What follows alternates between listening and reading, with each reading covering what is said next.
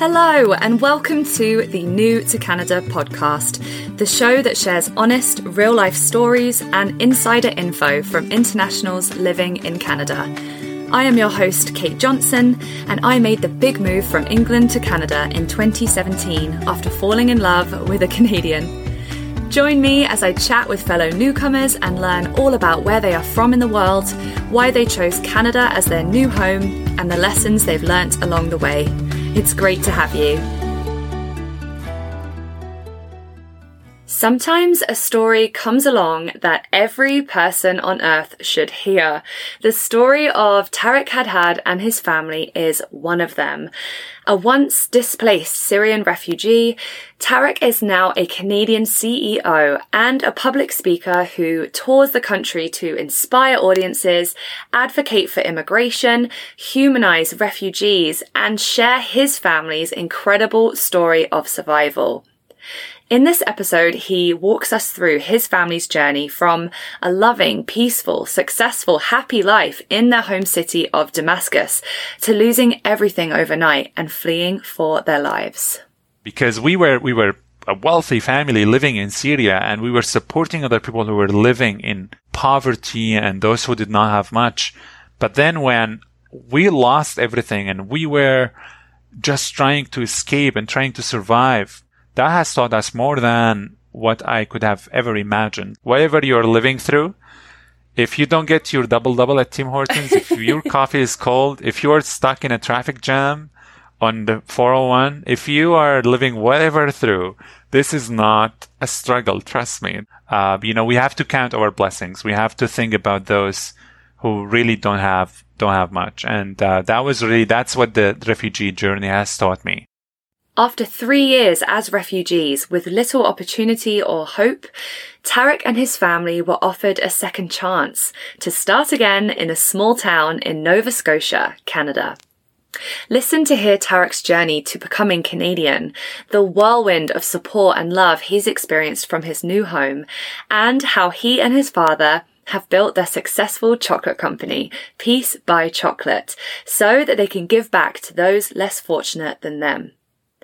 You'll have to excuse the first five minutes of this episode as I was very excited to be speaking with him and may have been a little starstruck. I mean, they've just turned his family story into a movie and he's recently been awarded Queen Elizabeth II's Platinum Jubilee Medal. So without further ado, here is the wonderful Tareq Hadhad.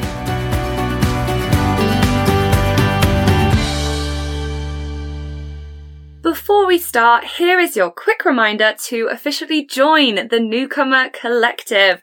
It's completely free. You'll be the first to receive brand new podcast episodes, discounts, newcomer resources, as well as the pre-sale of my upcoming product launch. it's all very secretive still, but trust me, you are gonna love it. I wish that I had this exact thing when I first moved to Canada back in 2017.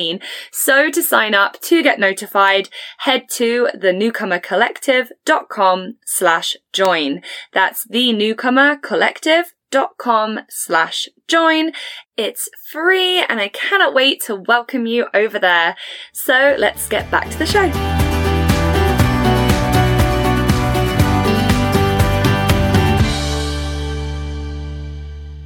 Hi, Tareq. How are you doing? I'm great. Hi, Kate. Thank you so much for having me. Yay. Thank you so much for being here. I'm, uh, just recovering from a head cold that I had this week. So I've got a bit of a raspy voice going on, which is not ideal for podcasting, but hey, there was no way I was going to skip out on this interview. It's been in the works for a while. And, um, yeah, I'm just so, so excited to, to have you on the show. Well, you sound great. And thank you very much for having me. I'm really excited to uh, share my own story with you. Absolutely. Yeah, thank you. I, I, really do appreciate it as I know you are one busy man, entrepreneur, CEO, public speaker, immigration advocate. And, um, yeah, you recently just got back from a trip in Dubai. So right. I see you speaking at so many events and inspiring, you know, senior politicians and all of that. So, um, I'm honestly honored that you're giving your time to the New to Canada podcast. It, it truly does mean a lot. Thank you so much. The honor is mine. And uh, as I was just uh, telling you before we started recording, this is uh, a great passion for me to keep sharing my story again and again and again. I know that the the world uh, certainly needs our light these days. Like you know, there's so much happening in the world, so much negativity out there, and I truly believe that uh, you know everyone everyone needs um, our light and you never know really who you are going to inspire with your own story. So keep telling your story because none of us really are are victims. We are all victors to to um, tell our own stories and to set the world on fire with our truth right? This is what the world needs these days. Absolutely. So that's why i'm excited to be on every podcast every podium. If you lose me you will find me behind the podium somewhere. So, yay, absolutely. And I actually did see you speak in person at an event in Toronto. I thought oh, it was back in 2019. You know, when we didn't even think twice about you know rubbing shoulders with strangers and shaking hands that's at networking right. events. Yes, that's um, right. But yeah, that feeling in that room from that audience was oh, it was unforgettable. You know, you had people laughing and crying all at the same time. And I honestly, right. yeah, I remember right. leaving just so inspired because it, it, was that moment when I, I truly realized how powerful it is to share the real life human experiences and stories behind immigration, to put faces to these, you know, news headlines and these cold immigration statistics. And yeah, I just change the stigmas and, and encourage kindness and all of that. So you're a big inspiration to me, to this podcast project. And yeah, I'm blown away by your work. But yeah, enough of that. I'm excited to introduce you to this, this community of newcomers and yeah, hear more about you and, and your family story. So thank you so much again. Thanks a lot. Thanks a lot. Really looking forward to uh, again uh, sharing uh, sharing my own story with uh, with everyone here, and uh, yeah, let's dig into it. Fantastic. So you are originally from Damascus, the the capital of Syria, the oldest city in the world. Right. Let's um let's start with you telling us about your homeland, your your memories from your childhood there. I'd love to to hear it. Well, I um, I'm not sure if you, Kate, or the listeners have been to Damascus, have heard about Syria before the war. Unfortunately, right now, everyone just um, remembers from Syria the, the refugee crisis, the, the victims of the, the war that started in 2011, 2012.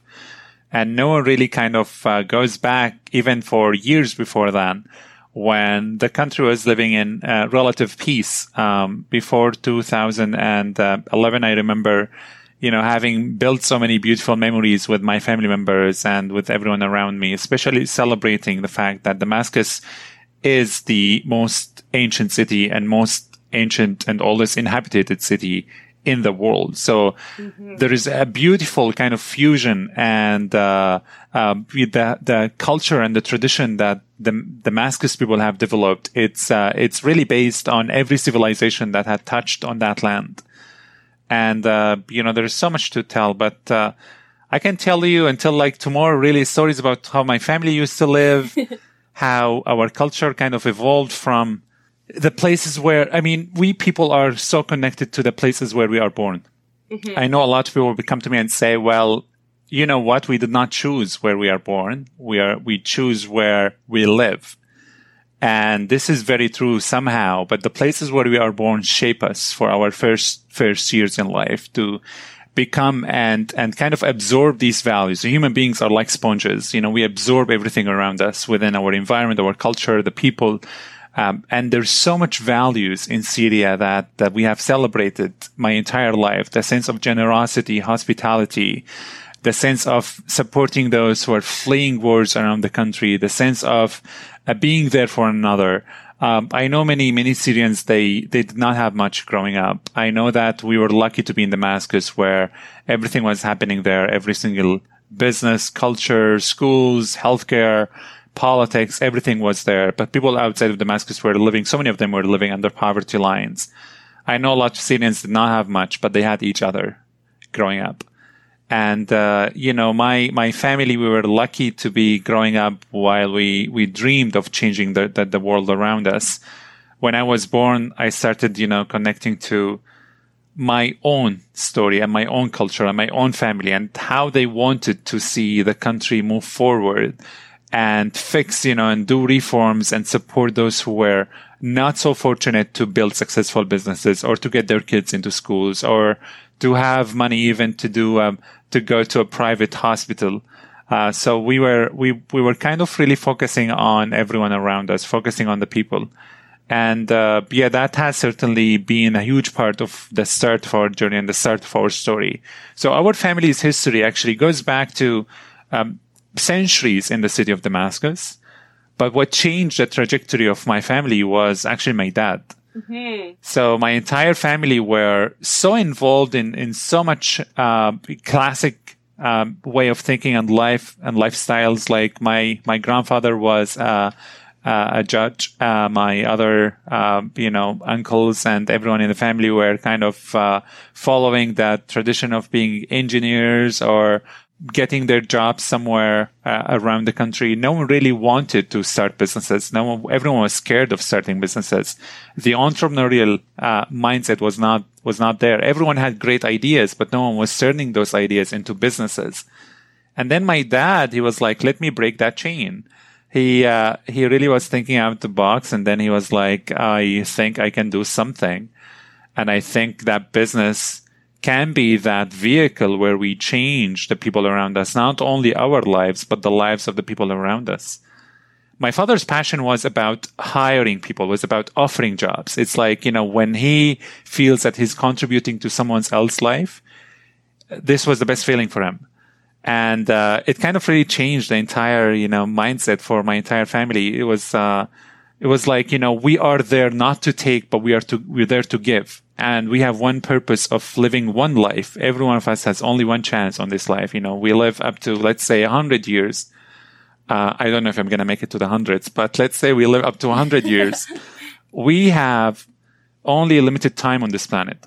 Mm-hmm. Every single step, every single decision we make counts. And my father actually planted that, that seed in us. So we have to be very wise and very careful in every step we take in our early years because it's going to shape us.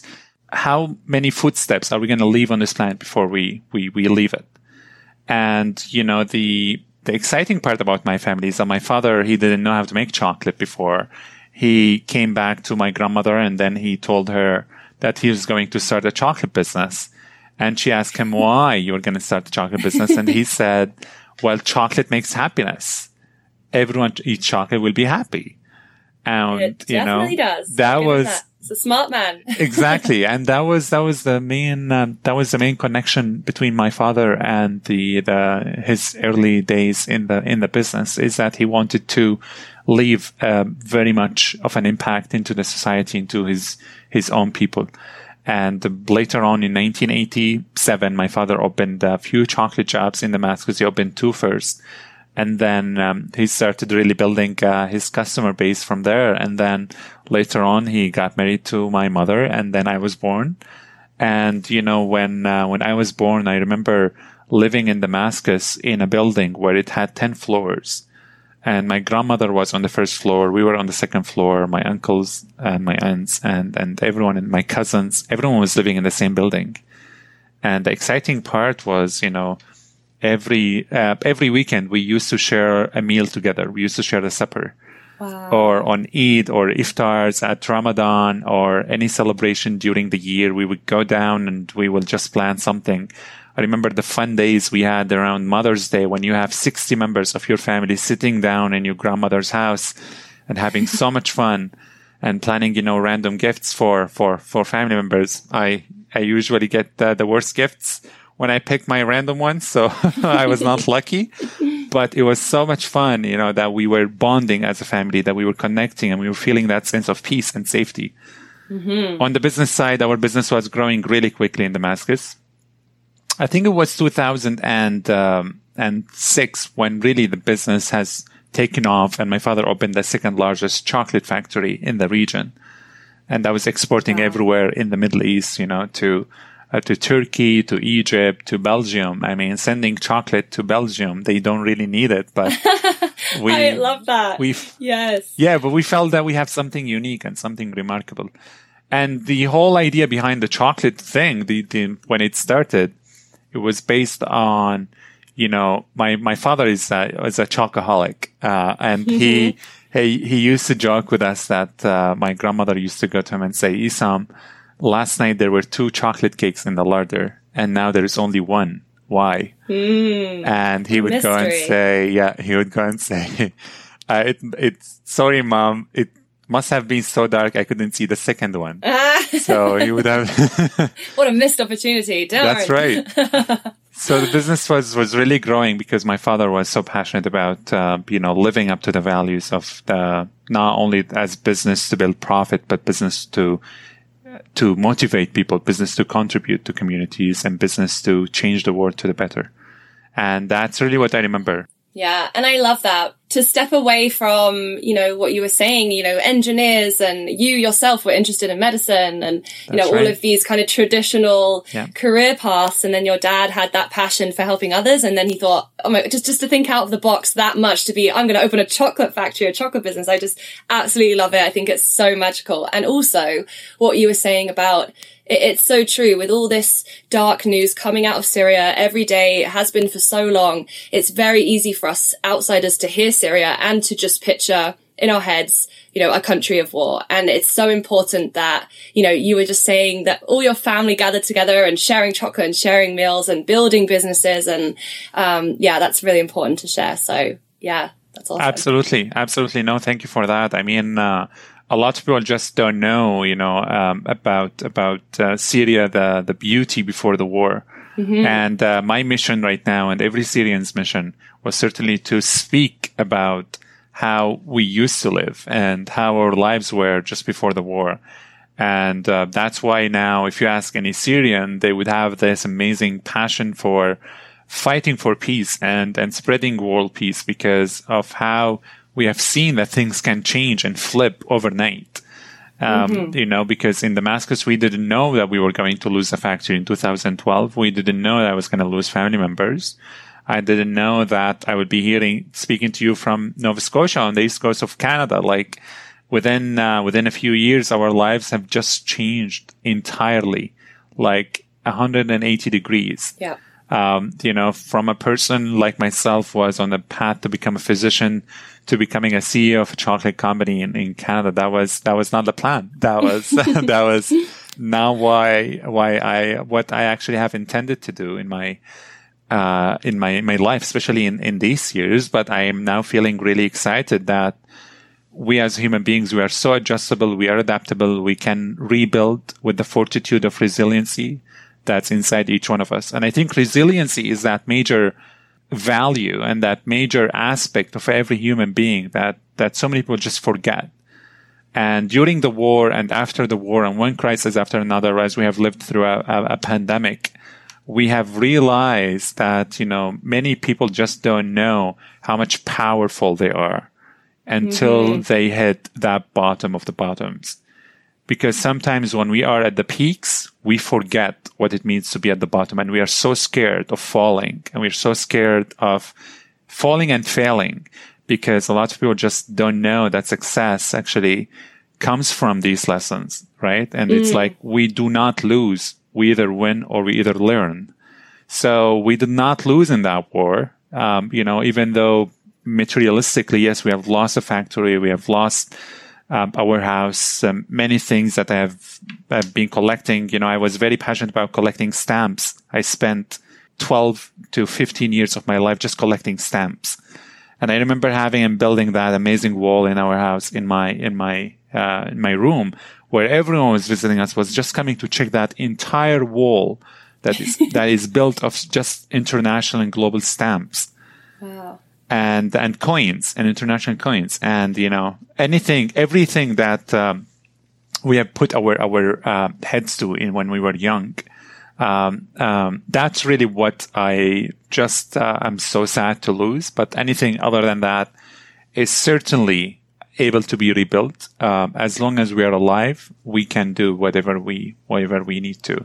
And that's really the story of my family. When we had to leave Syria in 2000 and and uh, 13 it was um, it was kind of the decision that we had to make and uh, it taught us many things about what it means to live as a resilient human being Definitely. And to just like what you said, you know, so many of us, we're so incredibly privileged that we, we haven't even experienced one one hundredth of a percent of what that might feel like your whole life to just change in a split moment and and completely against your will. You know you were saying the life that you had was was wonderful and you had your business and you had your family and everything was fantastic. And to you think you know oh i'm just going to immigrate to this country and you know the you know to be a refugee it's it's not their choice and to have that that whole life uprooted, you know, so unexpectedly is, uh, we just can't even imagine it. So it is so important to, to share your experience with us. And so, so after that happened, you, you went to Lebanon, you were a refugee there for, for several years, right? What was That's that right. time like for, for you and your family?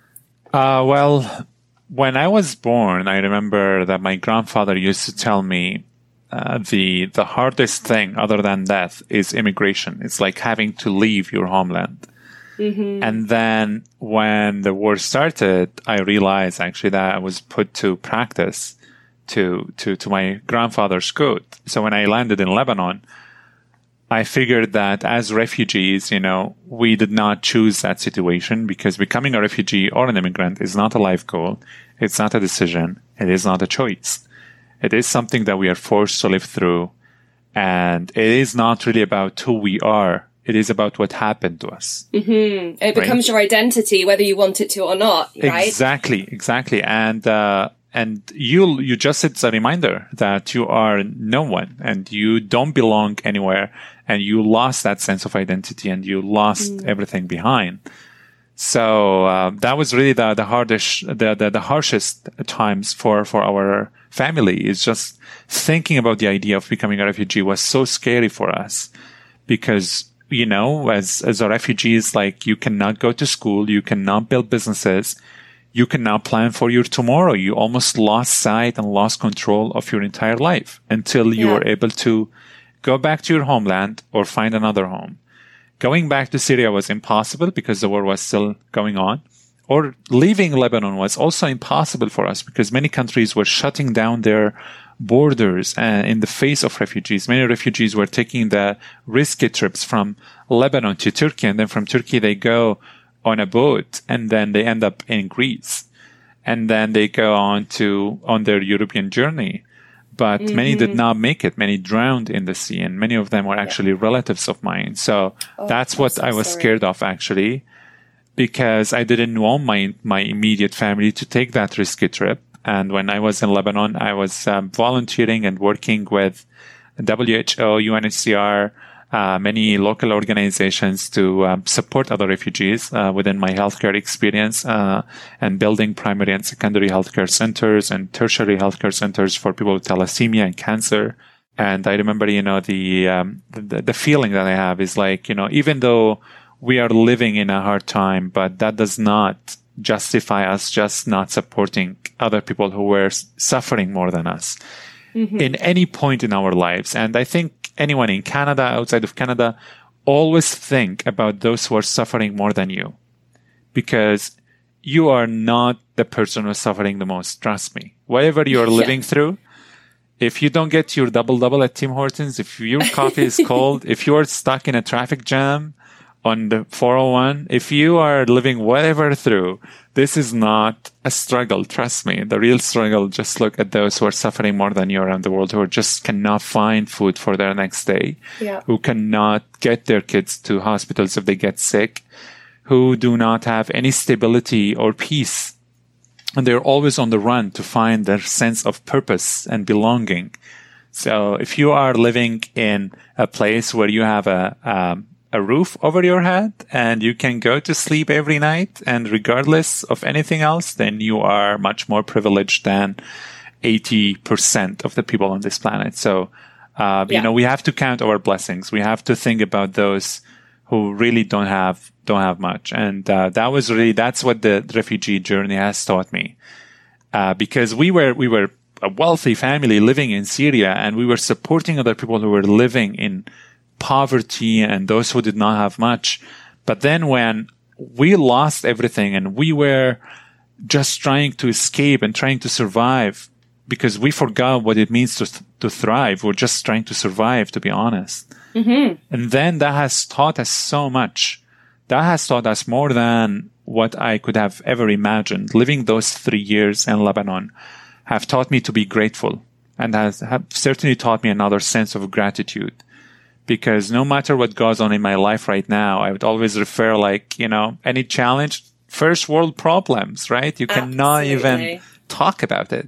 So I feel really embarrassed when I'm like, okay, I'm sorry, challenge. Uh, my internet went down two days ago. I'm like, okay, well, uh, this is not the biggest issue. That was like- me as well. Oh, really? My Okay. Wi-Fi was down last week, and oh my god, now you've just called me out because I was livid. Oh my gosh! So it's so true. First world problems for sure. Exactly. and it's all about perspective. I mean, to 100%. be there yourself in person and see all of these people that need help, and to see the desperation to get to put your young family in a boat to go across these huge bodies of water, freezing cold water, to get to safety it just blows my mind that there are some people in this world that think negatively of those people and you see it in the media and how it's spun and it infuriates me. Really it does because why would that family do that if it wasn't their last resort? I just don't i want to shake some people sometimes so Totally. yeah it, it again going back to how important it is to to put faces to these stories and yeah humanizing refugees, I guess, is the most important thing and uh, the thing that I learned the most. So, uh, when I was there, yes, I was going into refugee camps on a mobile clinic when we were prescribing and supporting, uh, within, you know, distributing uh, medicines as, as they were, they were needed with other physicians and nurses and everyone on the, on the teams that I was, I was volunteering with. They have taught me so much about selflessness. And when you are in that position, really, you have to know uh, that you are not living for yourself, you are living for others. And it did not really matter anything about myself, anything about my family. I'm like, we are safe, we are fine, other people are not. So let's just support others. But in 2014, I, for, I just felt that my family were counting down to death. And my, my siblings were out of schools. My father was so, uh, depressed that he was not able to start anything. He was living just like two or three years without, after losing his business, like his, one of his children. And he was just speechless. He was not speaking to anyone. And I thought, well, we really, I really need to get my family out of there. And I applied to go to many countries. I applied to over 15 countries. I actually did not apply to come to Canada. And the Oh. story of me to come to Canada was, uh, was not in my, uh, in my calculations. I did not really know anything about Canada before I even, here's what happened. So I, I applied to many countries and every other country sent me an email saying, sorry, you know, we are pretty full. You know, the applications are now just paused. You cannot travel to Portugal or Spain or the US or, or Germany or anywhere. And I'm like, well, I, I was almost giving up. And then, uh, I was doing some work at uh, my office in downtown Beirut in Lebanon. And then one night I, uh, I went down around 10 p.m. and I saw a cab and I asked him if he can drive me to see my family because I haven't seen them in a while then. And it was almost like a, a 30 minute drive. And I told him that I really don't have any money, but if he can give me, you know, any, any information, I can send him some money later on when I make some money. And then he, he was such a kind Lebanese man. And he told me, well, I'm going there anyway, so you can just come with me. So I was in the car with him and he was just telling me all the beautiful stories about his childhood and everything. And he was telling me that I looked really scared at that time. I was really afraid of what's coming tomorrow. And he told me, why don't you apply to go to Canada? And the cab driver that I have never met before, I will never meet again, changed my life just within a few sentences. And he told me that there is a, an application path within the Canadian embassy that I should apply to and bring my family and travel. And I had no idea who sent that person to me. I just believed that, you know, I was there for a reason and he just really wanted to, who was just there for me. And, uh, you know, I thank God every day that I have, um, I've met such a person with such a small act of kindness that changed my life. I'm now so inspired, you know, to, within every small act of kindness, you never know where, where your small Oh, acts of kindness are going to get people.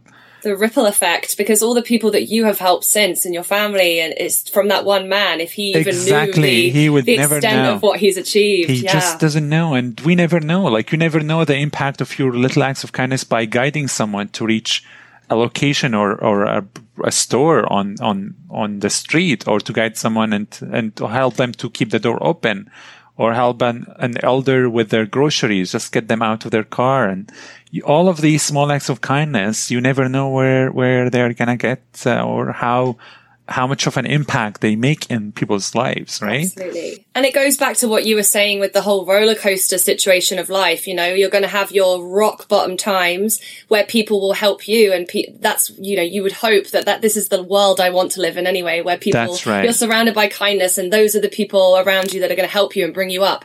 And then when you get to the top and you find success and, or happiness or even, you know, even small improvements, then you can now look behind you and say, okay, now how can I give back and pass that back to the person behind me? So I think that's really how the world should work. And absolutely, absolutely. And that was, that was really what inspired me, to be honest, when I came to Canada to, uh, to give back, to, um, to support other people who needed support because, uh, as I mentioned, we do not need much to live. We only mm. need a roof over our head. We can only wear one pair of pants at a time. You can only sleep on one pillow. I can sleep on three. Let's say I sleep on three pillows. You don't need a hundred pillows to sleep on, but you don't really, we don't really need much. You know, we, we can, we can only eat much. We can only have much. I have no idea what a person with a billion dollars can make within their oh, lives. They have only a few years to live and you don't need that much. We are yeah. here for a reason. And that reason is to to celebrate our own life and be happy for sure, but also we are here to help those who did not make it, to help those who are suffering. And we are so lucky and privileged to be in a country where people don't have to worry about their the basics of the lives. You know, I don't have to worry about electricity or uh, drinking water or my car or getting from point A to, to point B uh, this is kind of, you know, the, the privilege of living in a country like Canada is like, you don't have to worry about these things that they are so much you know, of a dream for so many people. You don't have to worry about going to school. There is university in almost every Canadian town and city. You don't have to worry about, you know, waking up the next day and having, you know, lost your, your, your, your job or whatever because there is support systems. You can just apply for other things and you'll have networks around you to support you wherever you want. And we are in the second largest country in the world. So everyone has a place and everyone has a chance to succeed and build their opportunities. Mm-hmm. So that was really the main kind of line of inspiration for me because once I left Lebanon in 2015, uh, that was almost a year after that man met me. Wow! And you went with a friend. You didn't go with your family. You you went initially with a friend. And That's you have right. A hilarious story about YouTube videos on the plane. I really want you to tell it. That's right. Actually, that's right. Yes, uh, it was uh, it was crazy. Yes. So the uh, my uh, yeah, you know, I by the end of 2015, I was invited to on the third plane that brought Syrian refugees to, to Canada, I was um, there. I met the governor general, but then I started making friendships around me, and there were so many people that uh, that they were they were coming to me, and you know, really became friends. And I just saw a lot of them in Ottawa, and I was there last week. And uh, one guy came to me, and uh, really we became we became uh, friends on the plane. And he was like, "I'm really scared, Tareq." I'm like, "What's going on?" He was like, "I don't speak the language. I don't speak English." And I'm like, hey man, you know, we have 14 hours on the plane. There is Wi-Fi. You go on the internet on YouTube right now and you learn a little bit. Yeah. And uh, yes, and then he was like, and then he was like, "What are we going to learn in 14 hours?" I'm like, "Just learn a few words. It's fine." He went on YouTube and he picked the wrong videos because I was learning about the weather from a man in in Spain, maybe, and the guy was telling him, "If you want to speak English, just say talk about the weather." You know, and then just say, hello there. It's a beautiful weather out there. So you can't really imagine sitting there next to someone for 14 hours, repeating the same sentence again, and again, and again. My friend was sitting there saying nothing except, hello there. It's a beautiful weather out there. He was practicing before we arrived in Toronto, practicing with me. And I was so fed up with him. So I changed my seat, but we landed in Toronto and then we went to the CBSA officer, the Canadian Border Service Agency and it, uh, it was December 18th when we landed. and then we did the interview. Um, everything went well, and the guy was wanted to practice. My friend wanted to practice his English, and he went to the officer and he said, "Hello there, it's a beautiful weather out there." And the CBSA officer looked at him, he opened his eyes, and he was like, "Are you serious? It's like minus twenty one out there tonight." Oh so my, my, friend, yeah, my friend was shocked. He went out, came back, like a frozen chicken. and then uh, he took my phone and then he went back and he said, hello, sir. It's a horrible weather out there. Just change the one word. Exactly. Oh my gosh. yeah. So my friend, my friend and I, you know, we were so impressed how welcoming the, the country was, although we were not Canadians then. We were just called permanent residents. Mm-hmm. But even if you are a permanent resident in Canada, then you have exactly the same rights as every other Canadian, except the right to vote. Okay, you have access to healthcare, you have access to employment, you have access to education, you have access wow. to everything. You start a business, everything you want, you can do. You can learn how to drive, you can buy a car, you can buy a house. Were you overwhelmed with all of that? Like all the opportunities, it's just an instant door that just opened for you from a refugee status to, to all of that. Absolutely. And uh, I, I was, I did not sleep the first night. I was just thinking, that I'm wasting time. I need to do something like, you know, a billion things I could do right exactly. now. Exactly. Yeah. And I'm like, what should I do? And then I built, I, I actually built a, a top five, uh, priority list for myself to, um, um, I learned the language. I focused a lot on helping my family get here. I, uh, we prepared the, the, the, the house, uh, finished it before my family arrived. And then I'm like, whether I go back into medicine or we build a business for the family. And it it was just an incredible time. Just an incredible time you know. And your family followed you quite quite soon after right? Three weeks a couple weeks? Three weeks. Yeah. Yeah. Mm-hmm. yeah. I landed in toronto and then i came to nova scotia as uh, because my the sponsorship group was was here. So uh, i was uh, quite excited to land in a small town. It's a 5000 people town called antigonish uh, which which was um, you know the the dream the dream town for literally every every immigrant because I found the bigger sense of family. Everyone was coming and knocking on my door and asking me if I need anything, and they they knew that you know as a, as a newcomer to Canada that um, you know probably I needed something, so they they they were coming over and we were having great times and celebrating. That was uh, literally around Christmas 2015. Wow. And you, and you owe a lot to that small Canadian community because they were the ones that, as you said, they sponsored a Syrian refugee family to come to Canada. So they were going around fundraising and, and doing that work to, to help a family come here, which I think again is, is something that we should do much more of. And it's something that, that Antigonish is on the map for. They had a shout out by, uh, Prime Minister Justin Trudeau, I saw as well. And, um, that's right. That's fantastic. but yeah, what else did that community do for you? Uh, so many things I definitely want to run through everything that they offered you and your family because it's just such an incredible symbol of what community can do and what we can do as individuals to, to help. So. Yeah, well, the community has rallied behind us as if we were born in Canada, taken there, taken back to Syria for 25 years and over, and then brought back here. You know, uh, there is there's a quote that I can never forget that says, you know, every Canadian and all Canadians are born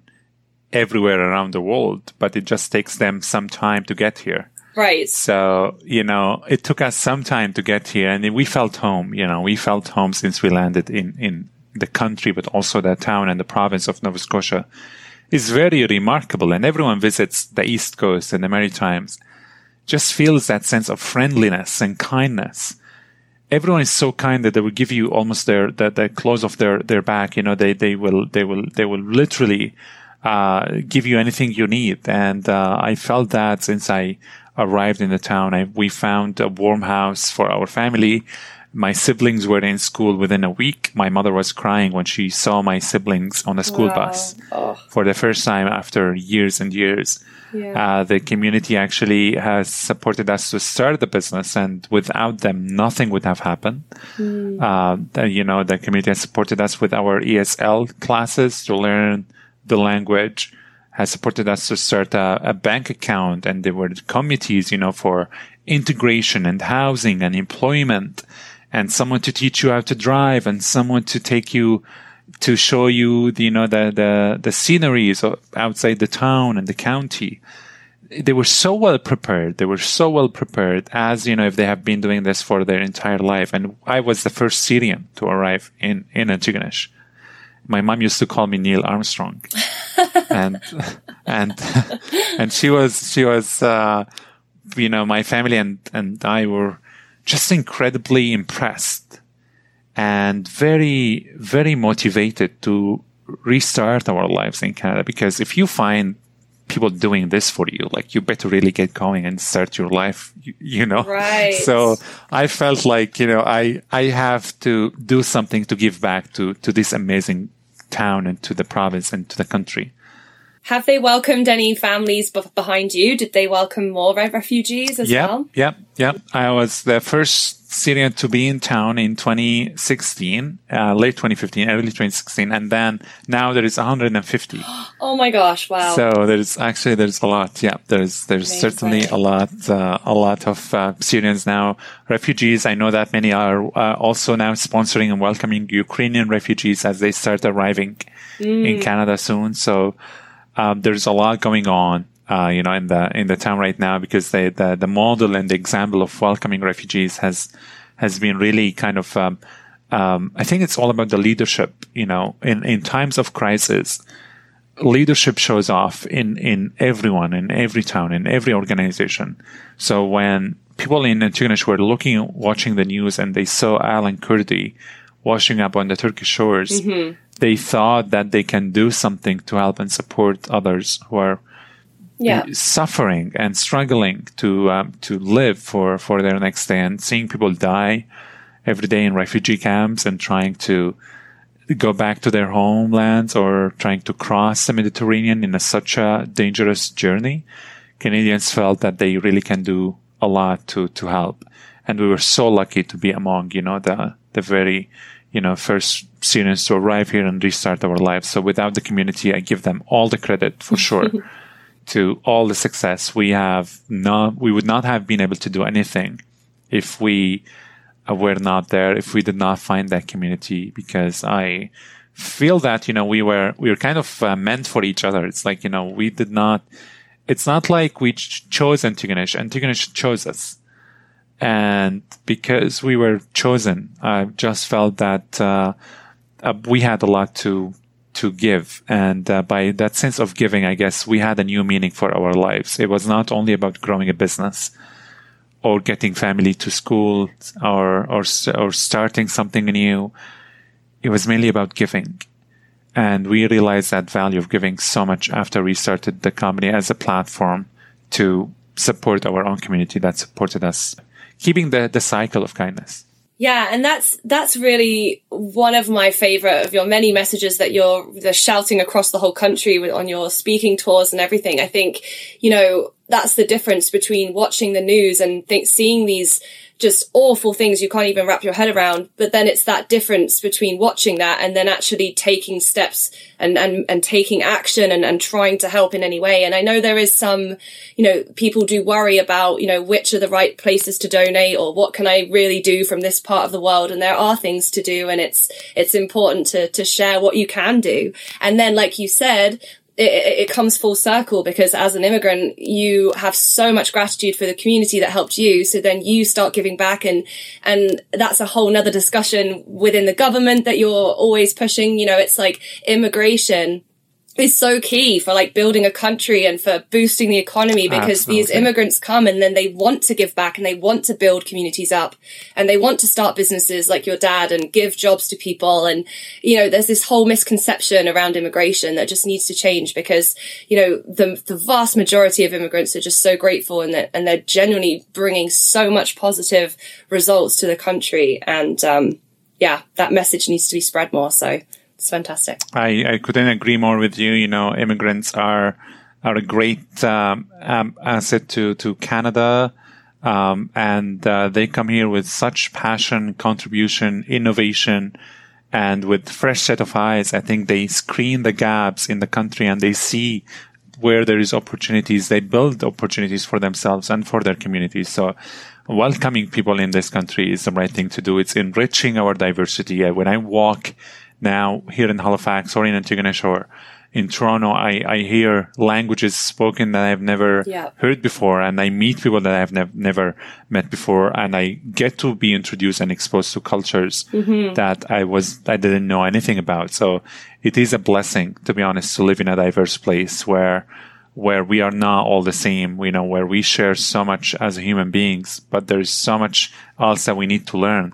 So I think uh, I think that's the beauty of Canada. Learn from each other. What a, that's the best way to do it, really, isn't it? To learn from each other's experiences and the human experience. Um, yeah. So tell us about Peace by Chocolate obviously you came to Canada and your dad had that business, you know, back in Syria and he thought what better place to, to start again in, in Canada and start selling chocolate and to tie it together with these initiatives to give back and supporting peace projects. I'd love you to, to tell us more about the company and, and what it does today and everything you've achieved really. Absolutely. Absolutely. So, the company started under a very funny name. It was called the the Hadhad's Chocolate for peaceful initiatives or something. It was uh-huh. really long. like the name was really long. that was before and the marketing the, team. that was like, that was exactly, that was before the marketing team just came on board. Uh, we started selling at the farmer's market in, in Antigonish. And we went there the first day. We literally had no expectations at all. Like, I'm like, who is going to buy chocolate from us? We just arrived in the country. No one knows us. Mm-hmm.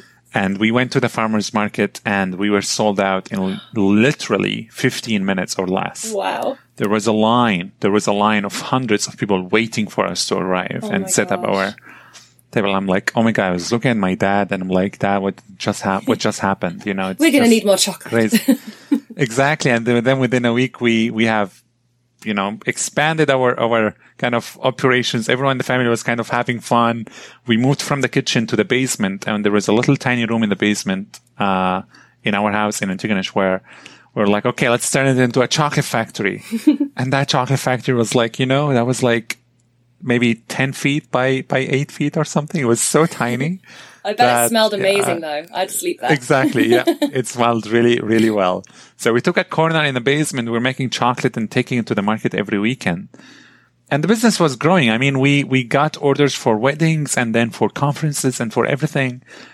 And then in May 2016, my family and I were watching the news and, um, we saw that Canadians in Fort McMurray they lost their houses due to wildfires. Mm. And my family were crying actually because we said we know how it feels like to lose everything and being asked to leave.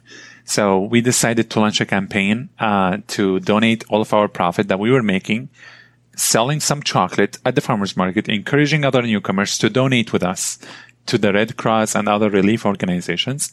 And that, you know, small campaign that started with a few hundred dollars it became really multi multiple hundred dollars uh, within hundred thousands of dollars within uh, a few months, and that we were able wow. to to to support many people actually in the other side of the country. And then we realized that business is not is not actually only a way to sell products. It is a way to transform communities and to support one another when we need it. So that's actually when I met uh, my friend Neil. He he's he's the the guy be, behind our uh, the name and the slogan and everything. Was like, Neil, you know, we need to call the business uh, something else first because we need to shorten the name. It was like, okay, let's just let's just see. Okay, I was like, I was like, I want something with peace because without peace, no one can go to work. You cannot build businesses. We tried the war; it's not fun. Let's spread this message. So peace. And then I said, I need something with chocolate because chocolate is a product of happiness. And they were sitting there at the dinner table, you know, for a couple hours. And then was like Peace by Chocolate was born. It's like the name was born. Mm-hmm. And then, um, they, I was like, okay, we need a website. Neil built a one page website with his team and they were all volunteering their times. They were like, they heard us on CBC radio. It was incredible, you know, that sense of, of human movement because they believe in something and they believe in supporting. So within a couple months, we got the slogan, one piece won't hurt. And, uh, we got the website and we were selling to many people actually across Nova Scotia and many shops. What changed everything? We were watching the news in September in 2016 and uh, the Prime Minister Justin Trudeau was giving a speech at the United Nations, and we had no idea what was going to happen next. Um, and, and, he was talking about the Syrian refugee, you know, and how Canada welcomed people and all of that. And then he was like talking about the Hadhad family that arrived in Antigonish. I'm like, oh my God, that mom, he's talking about us. Wow. My family were not speaking English at that time. So I was the only one that was shocked and was translating for my parents. and they had no idea what was going on. They was looking at the face of Barack Obama, Angela Merkel. Everyone was sitting in that room and listening to our story. I'm like, oh my God. Wow. And my mom was like, did he, was he just talking about us in front of like the leaders of G20 that they're going to take this message and talk to their nations? And that phone did not stop for like three days after that speech. It was our landline, my cell phone on Twitter, just exploded everywhere. So yeah, I mean, within within a couple months, we um, we said we need a bigger factory now. So actually, around that time and before that speech, we had a small shed outside of our factory that was built by the community. So the community has um, come together: plumbers, electricians, business counselors, everyone that you think of came to build a small shed for us. Wow. And uh, yeah, we were making chocolate there everyone was coming over, you know, to check it out. Is that they're just their own selfish need? It was like, we need more of this chocolate. We need to build that's them a factory. Right. Exactly. so yeah, so that's helped us, you know, only for a couple of months because the demand was really high. Yeah. So within a few years after we built a factory in, in town that was uh, almost uh, 20 times bigger than the first kitchen that we opened. And uh, we opened our website, our e-commerce, robust e-commerce platform and we were selling everywhere. By 2018, we were in major chains in Canada like Sobeys, and we were selling to a lot of locations. And uh, the the business has certainly grown so much, not only within production and products and all of that, but within our own mindset and values. Because Peace by Chocolate actually, we summarize actually our values in the company within within many many things that goes up around passion enthusiasm, advocacy, contribution, and excellence. Those are the key five values in our company mm-hmm. that we live by every single day. It's like, how can we be more, more passionate to spread peace and happiness? How can be, how can we, uh, embrace respect and honesty? How can we advocate for good causes? How can we contribute to our community and for the greater good? How can we seek excellence, right? To, to provide enjoyable experience, not only for ourselves, but also for our customers and everyone who believes in what we believe in. That's what Peace by Chocolate is all about. That's what we started. And I hope to see Peace by Chocolate one of the top companies in the top the chocolate companies in Canada within the next few years. Absolutely. And so if we wanted to buy chocolate, you can buy it from the website or from your distributors like Sobeys, for example. Where's the best place? You can, Everywhere. yeah, yeah, yeah. if you are in Nova Scotia, you can stop by our stores in Antigonish or oh, in I Halifax. I wish I was closer. That would be um, amazing. Um, is the flagship store still there and running or? It is. It is wow. actually a flagship store. Yeah. Yeah. It is there. We have uh, online store that we ship everywhere around the world right now. So anyone can order for sure, and they can check us in major chains. We have a list and maps on the website right now that gets updated. Uh, and people will be able to find the nearest location for them that they can get our product. Great. And I think it's a really great idea for gifts, honestly, because one of my closest friends, she always does that every Christmas that she, she gives her gifts that have that initiative behind them that are giving back in some way instead of just buying gifts that, you know, someone's going to use and then toss to the side. It's like, no, you're really making an impact with your gift giving. So chocolate brings happiness and you're doing some good in the background. I think that's, yeah, just a no brainer. totally. Well, I just want to quickly wrap up with, um, listeners on this podcast. They're, they're freshly arrived in Canada or, you know, they've been here a few years. They're still pretty new. So I always ask everybody here, what would be, you have so many experiences, but what would be your biggest piece of advice for, for a freshly landed immigrant in Canada? What's one lesson that you've learned that you always pass on?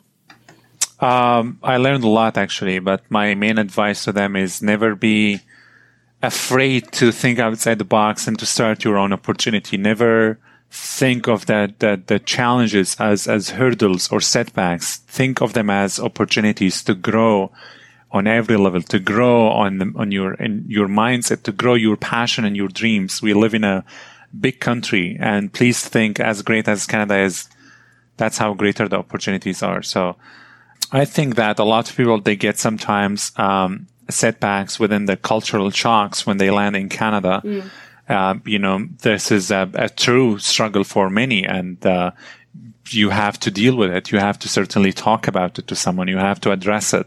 You cannot overcome that on your own. So please seek help. But after you pass that cultural shock, then you are in the thriving mode. You are, you, you have the world open to you. You can network and you can use the internet these days to find anything you need, learn about anything you need, find the gaps, find your passion and you don't have to stick to whatever you came to Canada with. You can learn something new. You can learn a new skill and new technique. Uh, you can build something you never thought you would build or be in a field that you never thought that you would be in because again, you know, we, we there's no kind of one standard on one or one mold for success in Canada. The beauty of Canada is that Canada gives you the ingredients for success. And then you have to go and make your own meal and make your own food using these ingredients, right? And everyone can make their, their, their own delicious, delicious dish. It doesn't really have to be the same, um, for, for everyone. So I encourage everyone really to, uh, bring their creativity with them to, to Canada because this is the country where where the most brilliant ideas are the most welcome. And uh, whenever you find yourself uh, a community, that's when you will find success. Uh, you know, a place where you can certainly call new family or community is a place where you want to be. Uh, build a network of good people around you because you certainly need those, you know, along the journey. It's not going to be an easy journey. It's, it's not. Immigration is hard, but Canada makes it a little bit easier, you know, within the support systems that they are in place. So takes care of all, you know, the, the, the struggles in the beginning. And then uh, you, you are, you are certainly on the way to, to make magic happen. So I, I really hope to see a lot of uh, immigrants and newcomers continue to, to succeed, to thrive, to build something beautiful for, for this country. Canada is a land of um, empathy, kindness, respect, and peace, and freedoms and human rights. So, because we have so much to celebrate and enjoy, I think we should not forget as well that we have a moral responsibility to give back to Canada and speak about the issues that matter. For example, reconciliation with indigenous people. Uh, speak about social justice. Speak about, you know, everything that, that matters to your neighbors because you now have new neighbors and you have to care about the issues that matter to them too. So I can speak on for days and days actually about my experiences, but oh, I wish we had days and days. I hope that people would be able to take, you know, these kind of uh, tips, uh, for, for my, my first few years here in this country and, uh, yeah, I'm, I'm really excited again to be sharing my, my voice and adding to, to the amazing message of your podcast, Kate. Thank you so much for having me. Thank you so, so much. And yeah, I think that is, I couldn't have said it better myself to, you know, giving back is, is, is key. And to have world leaders hear your story, it just shows that, you know, you can really, the, resilience involved that that you and your family have displayed to to build this life and and to be passing it on and to helping others behind you. I think it's just so admirable. And yeah, thank you so so much again for coming on and inspiring us all and, and sharing, you know, inspiring the next the next immigrants behind us. So thank you. My pleasure. Thanks so much for having me.